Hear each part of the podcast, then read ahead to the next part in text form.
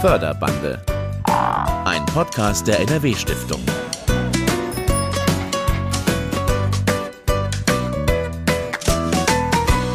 Mit Maria Backer herzlich willkommen zu einer Förderbande-Folge, in der wir einen Ort kennenlernen, der im Grunde permanente Verwandlung möglich macht. Und zwar für Menschen und für Materialien, Baumaterialien vor allem. So klingt der Normalfall in der Baubranche. 230 Millionen Tonnen Bau- und Abbruchabfälle kommen pro Jahr in Deutschland zusammen. Ziemlich kostbarer Abfall, in dem auch jede Menge Energie und damit CO2 enthalten ist.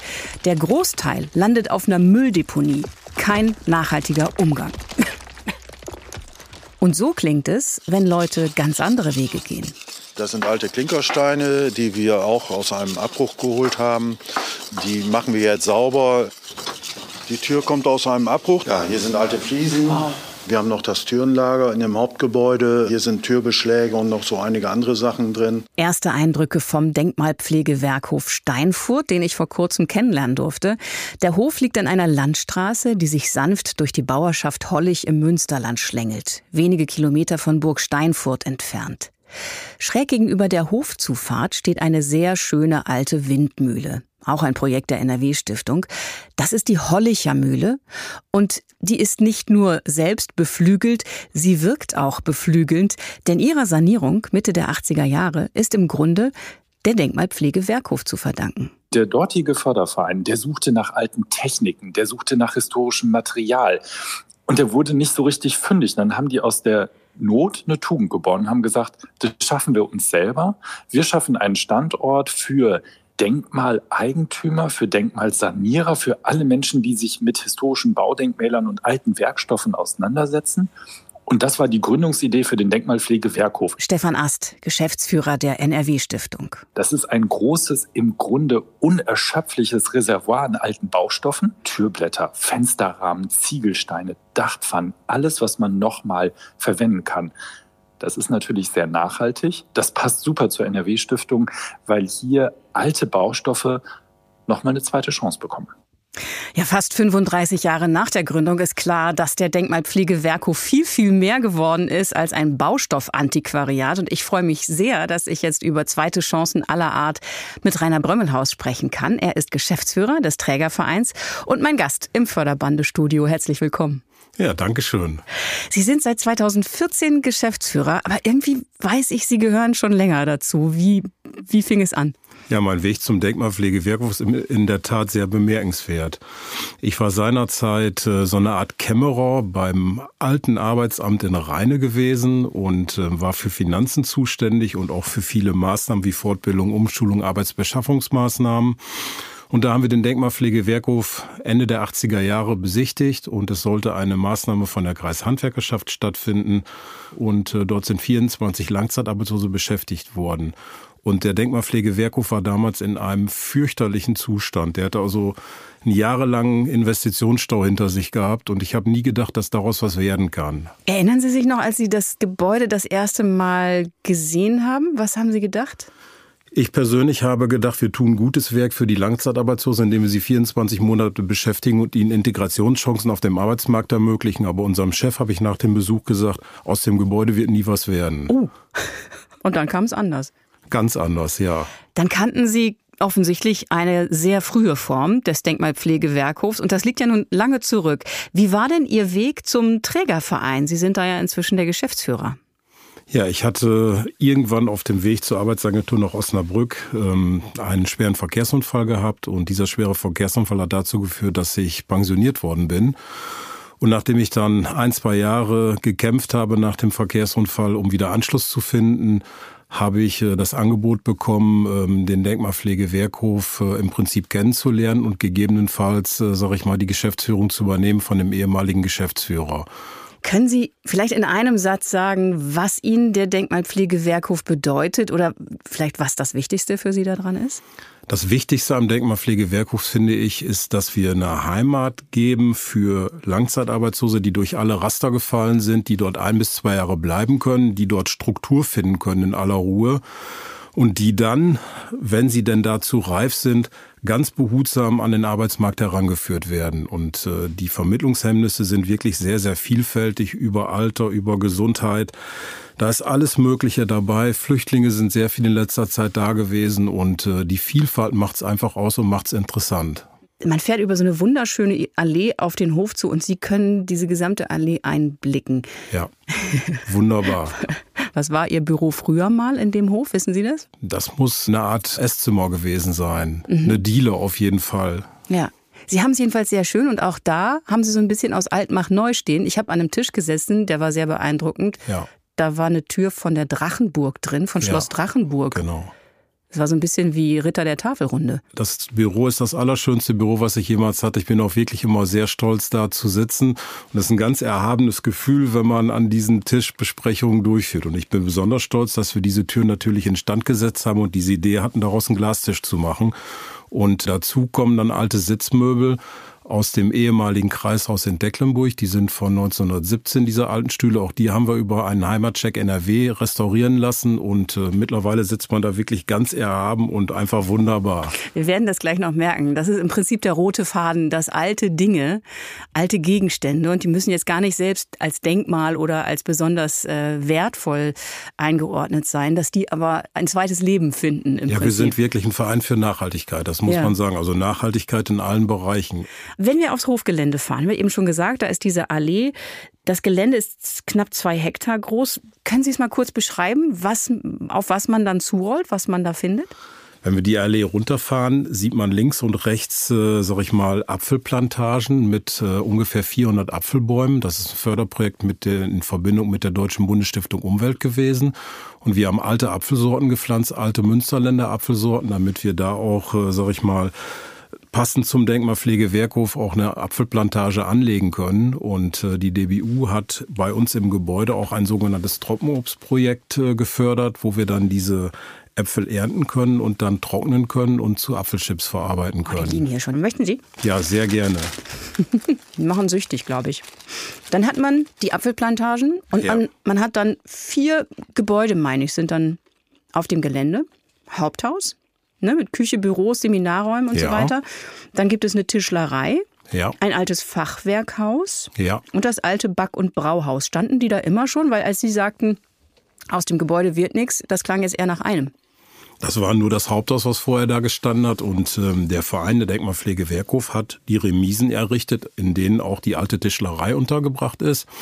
Und dann sind im Laufe der Zeit alte Gebäude, die nicht mehr ihre Originalverwendung hatten, in Bauerschaften rund um Steinfurt abgebrochen worden und wir haben die originalgetreu wieder aufgebaut. Und äh, das haben wir mit Hilfe von vielen Förderern getan, unter anderem der Kreishandwerkerschaft, der Deutschen Bundesstiftung Umwelt, dem Kreis Steinfurt. Ähm, die brauchten wir auch die Hilfe, damit wir finanziell auch entsprechend ausgestattet waren. Mhm. Und darüber hinaus brauchen wir auch die Fachleute zum Beispiel von der Kreishandwerkerschaft, die wir ja nicht immer alle selber hatten.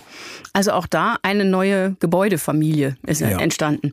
Und wenn man an einem normalen Wochentag auf den Denkmalpflegewerkhof kommt, dann wird der Hof seinem Namen auch wirklich gerecht. Es werkelt in jeder Ecke, egal ob draußen oder drin.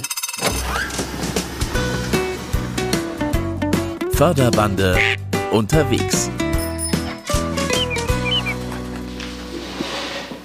Alle da sind, dann äh, haben wir, glaube ich, sogar zu wenig Stühle hier. Ne? Ja. Morgens. Ne? Jeder Morgen beginnt erstmal mit einer Teambesprechung. Was steht für heute an? Welche Fragen müssen noch geklärt werden? Läuft alles wie geplant? Braucht jemand besondere Unterstützung? Der hat heute einen Termin mit einem Teilnehmer. Die sind äh, zu einem Arzt gefahren. Die Räume sind offen, die große Küche ist gleichzeitig ein Besprechungsraum. Nebenan das Büro mit einem Fenster als Besuchertheke wo zwischendurch auch schon mal die Kundschaft anklingelt. Beton oder Ton? Ton. Rote? Schwarze? Ja, so, so altgrau. Gucken Sie, gucken Sie einfach einmal rum. Ja? Bitteschön. David Hildebrand managt das Büro. Er hat hier selbst mal als Ein-Euro-Jobber angefangen und liebt seinen Arbeitsplatz. Das hat er sogar schon im Lokalradio verkündet. Aber auch für Künstlerinnen und Künstler ist dieser Ort inspirierend. Viele Kunden äh, gucken erst einmal und dann, dann, entwickeln sie hier die Ideen, was man daraus aus den Materialien alles noch bauen kann. Ne? Das ist halt der Sinn dieses Projektes. Ne? Manchmal kommt auch das Fernsehen vorbei, aber Nicht zum Filmen, sondern auch auf Materialsuche, sagt Bürokollegin Katrin Scheiding. Wir hatten jetzt letzte Woche das ZDF hier. Die haben halt historische Bauelemente gesucht für eine Produktion. Ein Film, der demnächst laufen soll und das sind dann Requisiten. Patina ist gefragt. Historischer Flair auf Dachziegeln und Mauersteinen, damit im Film die passende Stimmung entsteht. Der Grad zwischen Patina und Schmutz ist allerdings fließend. Das wird klar, als wir auf den Hof kommen, wo ein junger Mann alte Klinkersteine bearbeitet. Morgen. Morgen. Was machen Sie gerade? Ich äh, mache die alten Steine wieder sauber. Meinen Sie, ja. Mhm. Einmal hier. Worauf achten Sie, wenn Sie das, dass machen? Der Leben komplett abgeht und die Steine gerade bleiben, sodass sie wiederverwertet werden können. Geht das mit der Hand? Ja, das geht. Steine aus einem Abbruchhaus. 1800 davon sind schon wieder verkauft und werden in wenigen Wochen hier abgeholt. Ist das eine, eine Tätigkeit, die Sie gelernt haben oder haben Sie die hier kennengelernt? Oder? Ich habe Industriekaufmann gelernt. Okay, ganz was anderes. Ja, ich bin gerade nur hier und ja, das ist jetzt zurzeit so. Bei meiner Hoftour begleitet mich Andreas Fischer, der als Projektkoordinator am Werkhof ist. Ich bin seit 2004 schon hier beschäftigt und bin für das operative Geschäft zuständig und muss sehen, dass alle Aufträge auch vernünftig ablaufen, dass die Anleiter dementsprechend instruiert werden, dass äh, die Aufgaben hier am Werkhof laufen, dass wir viele Dinge, die sonst außer der Reihe auch sind, koordinieren können. Und ich lerne Nathalie Rengel kennen, die seit 2011 hier als Sozialpädagogin unterwegs ist. Sie betreut die Teilnehmerinnen und Teilnehmer sogenannter Arbeitsgelegenheiten, kurz AGH. Wir haben 42 AGH-Plätze hier und bekommen Teilnehmer, die unterschiedliche Probleme haben. Ähm, die sind langzeitarbeitslos, haben Schulden, sind ähm, teilweise suchtkrank und wir begleiten die dann während der AGH-Maßnahme hier. Wie kommen Sie zueinander? Ähm, wir bekommen die Teilnehmer durch das Jobcenter. Die Teilnehmer können sich ähm, den Werker vorab hier ähm, anschauen und danach wird zusammen entschieden, ob der Teilnehmer hier starten kann. Viele haben keinen Führerschein, das heißt, wir haben hier auch einen Fahrdienst. Die Anleiter holen die Teilnehmer an den unterschiedlichen Orten ab, weil wir sind ja auch ein bisschen ländlich gelegen und ja, die arbeiten dann hier, die starten hier. Und viele bekommen Post, mit der sie dann überfordert sind.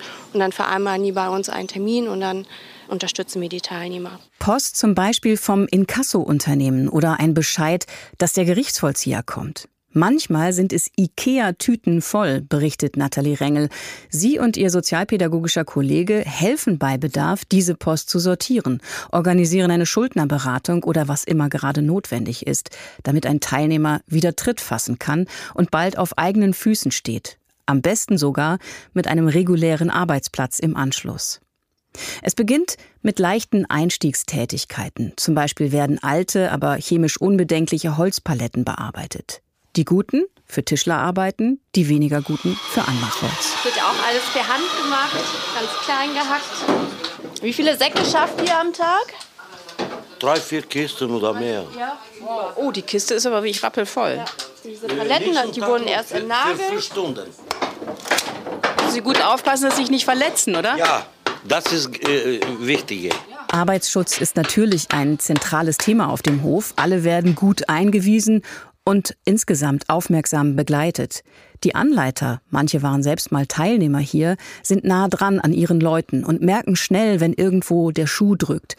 Und wie empfinden die Teilnehmer die Atmosphäre hier? Nathalie Rengel hat eine klare Einschätzung dazu. Jeder Mensch braucht das Gefühl, auch gebraucht zu werden. Und wenn die Menschen dann wirklich hier ankommen, die fühlen sich gebraucht und das ist ganz, ganz wichtig für sie. Und die Stimmung ist daher wirklich gut. Das ist auch in der Tischlerei nebenan so, wo gerade Hochbetrieb herrscht. Hallo. Darf ich Ihnen ein bisschen zuhören bei der Arbeit? Ja, klar. Ja, und hier ähm, wird äh, die Theke für ein Schulprojekt gebaut, was auch aus Palettenholz gebaut wird. Die Arbeitsplatte dann aber Leimbinder aus Buche ist, die wir dazu gekauft haben, um auch dementsprechend die Qualität zu gewährleisten. Es gibt größere Auftragsarbeiten, wie diese Schultheke zu bauen, aber auch Dekoartikel zu Ostern, Muttertag oder Weihnachten. Außerdem gibt es Insektenhotels in allen Größen und hübsche Kisten, auf denen Ich war eine Palette zu lesen ist. Nachhaltigkeit also die große Überschrift hier. Und so sind alte Balken, Bohlen, Fliesen, Türen, Fenster, Dachpfannen oder Eisengitter zu einem wahren Entdeckungsparcours aufgebaut. Manches historisch wertvoll, anderes schlicht selten geworden. Alles und alle aber haben hier die Chance auf eine neue Runde, manchmal mit neuer Existenz. Für den Projektkoordinator Andreas Fischer ist übrigens der Denkmalpflege-Werkhof die beruflich neue Runde. Eine Nachbarin von mir war bei der Agentur. Ich war selbstständig als Raumausstatter und äh, wollte damit aufhören. Und sie hatte die Idee, dass ich hier als Dozent und Verwaltungskraft erstmal stundenweise anfange. Und äh, so bin ich hier hingekommen. Und dann hat sich das dementsprechend entwickelt. Dann hat der Hof auch Ihr Leben verändert? Mein Leben komplett verändert muss man ganz klar sagen. Ich bin auch mit Bauchschmerzen, wie viele andere Teilnehmer hier jetzt sind, äh, auch hingefahren am ersten Tag. Wow, das heißt, das ist eigentlich hier so eine, ein Verwandlungshof, kann man das sagen? Ja.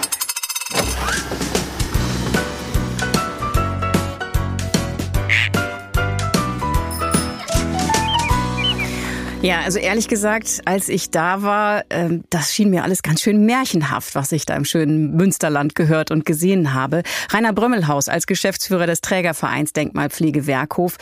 Was geht Ihnen durch den Kopf, wenn Sie das alles so hören, die Eindrücke von dort? Die Eindrücke sind wirklich gut wiedergegeben. Es ist natürlich eine fantastische, schöne Umgebung, in der wir dort arbeiten. Aber letzten Endes steht natürlich auch die Integration der entsprechenden Langzeitarbeitslosen im Vordergrund, sodass wir zielgerichtet auch immer arbeiten und auch immer gucken müssen am Hof, dass wir entsprechende Arbeiten für die Leute haben. Und wir müssen auch gucken, dass wir genügend Aufträge reinkriegen, weil finanziell sind wir als gemeinnütziger Verein natürlich auch nicht in Rosen gebettet. Na, das wäre nämlich genau meine nächste Frage gewesen.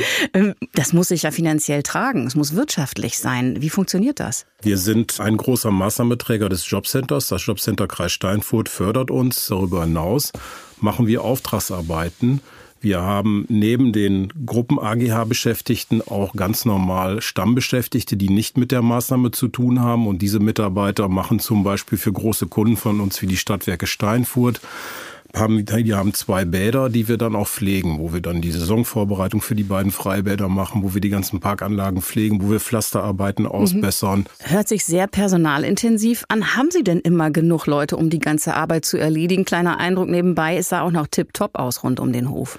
Ja, den Hof selber benutzen wir so ein bisschen, um unsere Langzeitarbeitslosen für die Grünpflege ein Stück weit zu motivieren. Und wenn sie bei uns am Hof gute Arbeit machen, dann können wir sie auch mitnehmen zu Baustellen und vielleicht dann auch irgendwo bei entsprechenden Galabauunternehmen dann später mal integrieren. Mhm. Und das klappt in der Regel auch gut. So, dann gab es noch auf dem Gelände das alte Back- und Brauhaus. Da findet mitunter auch noch ein Hofcafé statt, habe ich gehört. Kann ich mir sehr gut vorstellen übrigens. Als ich da war, wurden nämlich gerade riesige Testkuchen gebacken und Rezepte ja. ausprobiert.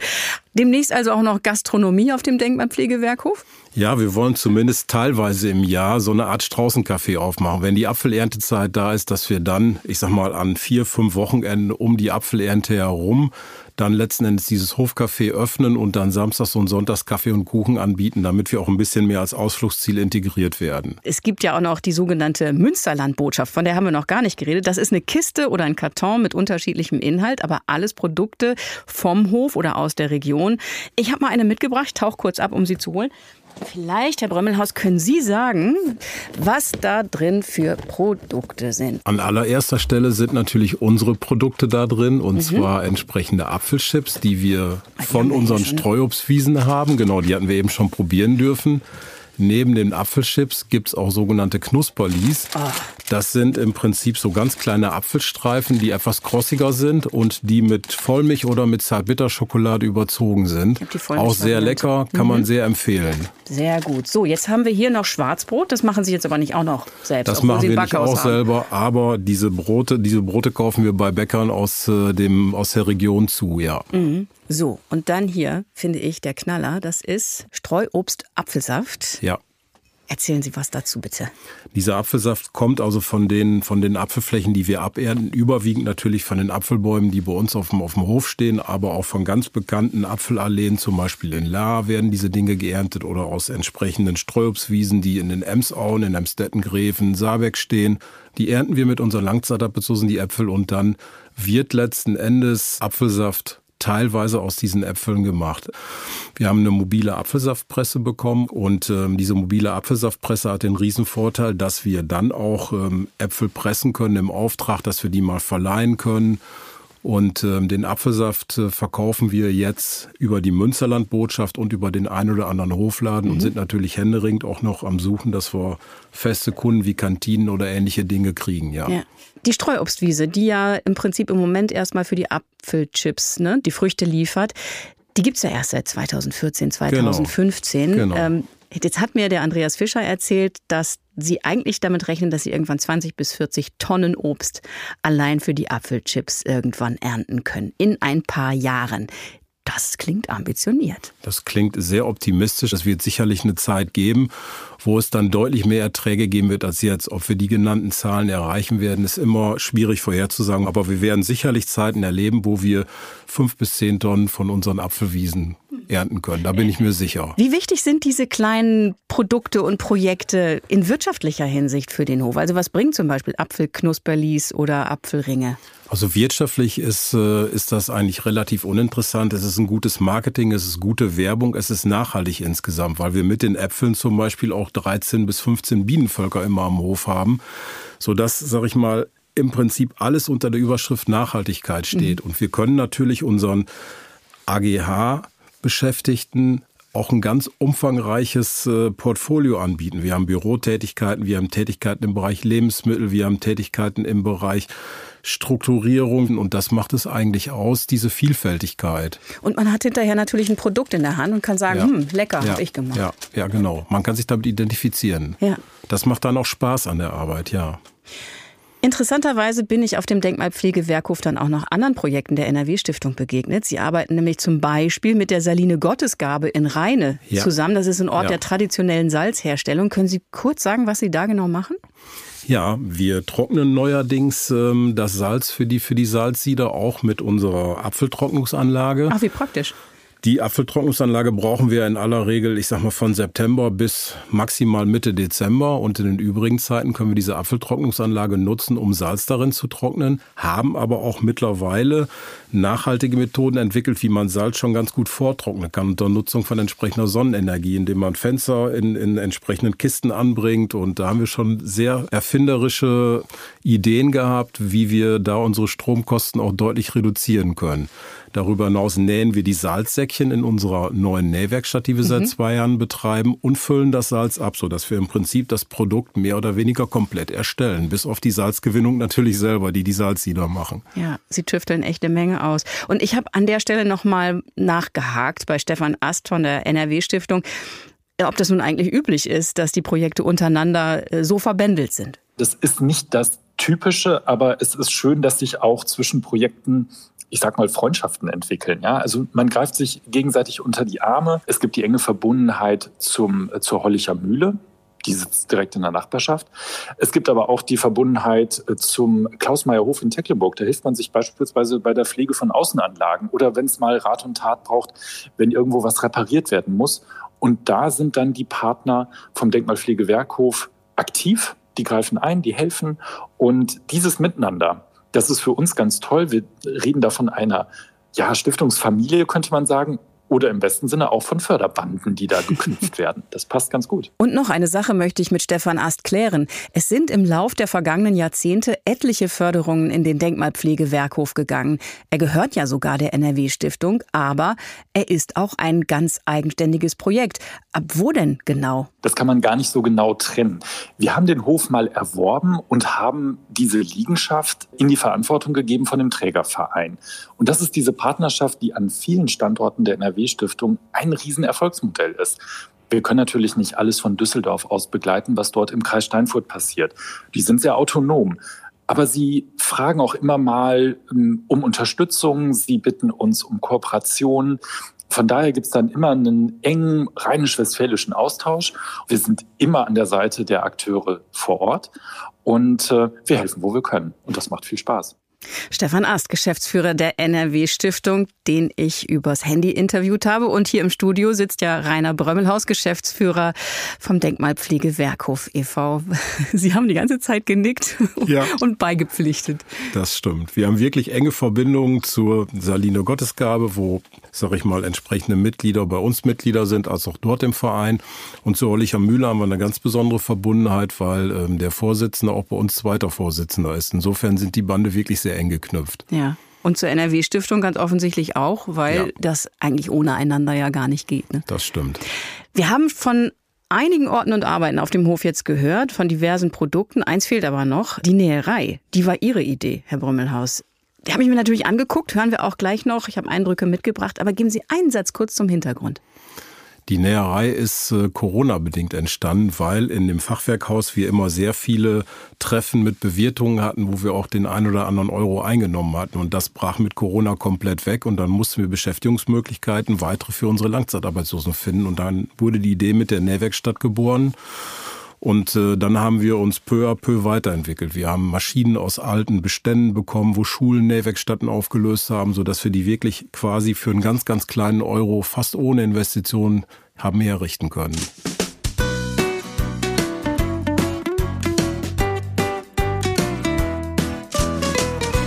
Hallo. Würden Sie mir sagen, was Sie, was Sie hier gerade herstellen, was Sie machen? Äh, Bikersback, also so kleine ähm, Lenkertaschen fürs Fahrrad aus LKW-Plane. Lässt sich das denn gut vernähen? Das ist ein bisschen sperriger Stoff, oder? Nee, die LKW-Plane geht noch gut. Wir haben auch irgendwie so Kunstleder-ähnlichen Stoff mal gehabt, der ging nicht so gut. Oder nicht bei allen Nähmaschinen. Okay. Dann haben wir noch Papier, wasserdichtes Papier. Das ist sehr steif. Das habe ich aber selber noch nicht genäht. Farina Weber ist zwar keine gelernte Näherin oder Schneiderin, aber sie hat früher hobbymäßig genäht. Darum ergibt das hier für sie auch Sinn, sagt sie. Ein Stück weiter sitzt ein Mann an der Nähmaschine und an einem ganz anderen Produkt. Wir schneiden diese Läppchen und damit die nicht ausfransen, tue ich die umketteln. Und später ähm, werden die noch bedruckt und dann machen wir daraus Säckchen und nähen die dann. Das sind nur so die ersten Schritte. Und machen Sie alle Schritte? Ich habe schon mal alle Schritte gemacht. Also ich bin jetzt eben beim Ketteln dabei, aber ich habe auch schon mal Säckchen genäht. Ich habe auch schon mal geschnitten. Also, ne, aber im Moment bin ich dabei. Okay. Macht Spaß? Doch, mir macht Spaß. Die meisten Leute am Denkmalpflegewerkhof haben mir sehr, sehr freundlich Auskunft gegeben, aber nicht alle mochten ihren Namen sagen. Und spätestens daran war für mich auch spürbar, dass dieser Arbeitsplatz ein besonderer ist und auch ein Schutzraum ist. Also in dem zum Beispiel ein Mikrofon gelegentlich auch mal unpassend sein kann. Wie gehen Sie um mit medialer Aufmerksamkeit, also Porträts wie diesem oder auch wenn es Fernsehen oder Radio mal vor der Tür stehen? Wir freuen uns sehr, wenn wir insgesamt mediale Aufmerksamkeit haben, weil durch Bekannterwerden des Werkhofes haben wir natürlich auch die Möglichkeit, äh, mehr Aufträge zu bekommen und äh, somit auch, sag ich mal, den ein oder anderen Euro zu verdienen. Auf der anderen Seite ist letzten Endes Bekanntsein auch äh, wichtig, wenn wir Leute an den Markt bringen wollen, in den Arbeitsmarkt integrieren wollen. Und ähm, da muss man uns einfach kennenlernen. Deswegen sind wir sehr dankbar über alle Möglichkeiten der Veröffentlichung, ja. Mhm. Und für die Personen, die dort dann gerade arbeiten, es ist ja wirklich schon auch ein wichtiger Raum, in dem sie sich ein bisschen ja, neu entfalten können. Wir haben ja darüber gesprochen. Denn Wir können wenig Geschichten über die Betroffenen, die in der Arbeitsgelegenheit arbeiten, bringen, aber Leute, die den Weg schon zu uns hingefunden haben in Beschäftigung, wie bei uns Herr Hildebrand, der Büroleiter, der mhm. über die Gruppen AGH über befristete Beschäftigung dann beim Denkmalpflegewerkhof im Prinzip zu einer Führungskraft geworden ist, zum Büroleiter, auf den ich nie in meinem Leben wieder verzichten könnte, weil er wirklich einen guten Job macht. Ähm, so Geschichten kann man natürlich dann auch, wenn der Betroffene damit einverstanden ist, gut vermarkten. Und das haben wir auch getan. Da waren ja. wir auch sehr stolz drauf. Und so Beispiele gibt es natürlich auch immer wieder mal. Sie haben ja auch eine Menge Publikumsverkehr, also ne, der, den ja. normalen unter der Woche. Aber ich habe auch von großen Plänen für das Hoffest am 10. September gehört gehört. Äh, Tag des offenen Denkmals. Was ist dann bei Ihnen los? Ja, wir haben ähm, ganz viele Stände und Partnervereine letzten Endes vor Ort und äh, wir bieten die ganze Vielfalt des Denkmalpflegewerkhofs dar, indem wir natürlich unsere Türen aufhaben und der historische Baumarkt im Prinzip mhm. mehr oder weniger geöffnet ist. Darüber hinaus stellen wir unser Trockenobstprojekt vor. Ähm, wir werden letzten Endes unsere Münsterlandbotschaft vorstellen. Partnervereine wie die Saline Gottesgabe werden Salzsieden, die NRW-Stiftung wird mit dem Stand vertreten sein. es werden Biolandhöfe dabei sein, zu denen wir natürlich auch gute Kontakte haben. Imkereivereine werden da und für Kinder werden wir noch ein paar besondere Attraktionen auftreiben. Haben Sie denn noch eine persönliche Münsterlandbotschaft für uns? Also abgesehen jetzt von dem Karton mit den leckeren Produkten, gibt es was, was Ihnen besonders wichtig ist zu sagen zum Denkmalpflegewerkhof? Der Denkmalpflegewerkhof macht viele gute Sachen. Der Denkmalpflegewerkhof ist aber finanziell nicht in Rosen gebettet und ähm, Der Denkmalpflege Werkhof würde sich natürlich auch sehr über die Spende von alten Baumaterialien freuen. Wir können alles gebrauchen, was aus Häusern irgendwo vor den 50er Jahren ist, also die quasi Zweiter Weltkrieg und älter sind. Ob das alte Fliesen sind, ob das Klinkersteine sind, ob das Mauerklinker sind, alles mögliche Bruchsteine. Wir können da wirklich alles gebrauchen und äh, freuen uns über jede Spende, die wir, oder Zuwendung, die wir da bekommen können. Spenden aller Art, herzlich willkommen. Rainer Brömmelhaus, Geschäftsführer des Denkmalpflegewerkhof e.V. im Kreis Steinfurt. Ganz herzlichen Dank für Ihren Besuch hier. Sehr gerne.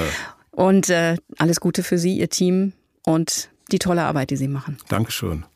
Dank geht auch an alle, die diese Förderbande-Folge gehört haben. Sagen Sie wie immer gern, dass es diesen Podcast gibt, vor allem aber, dass es die NRW-Stiftung gibt. Vielleicht sollten Sie nicht schon dabei sein, haben Sie ja Lust, Mitglied im Förderverein zu werden. Ist ganz einfach. Alle Infos dazu gibt's unter nrw-stiftung.de. Also, tschüss, bis zur nächsten Folge. Immer am zweiten Donnerstag des Monats gibt's eine neue. Das war Förderbande. Ein Podcast der NRW-Stiftung Naturschutz, Heimat und Kulturpflege. Mit Maria Backer. Produziert bei Sounds Fresh.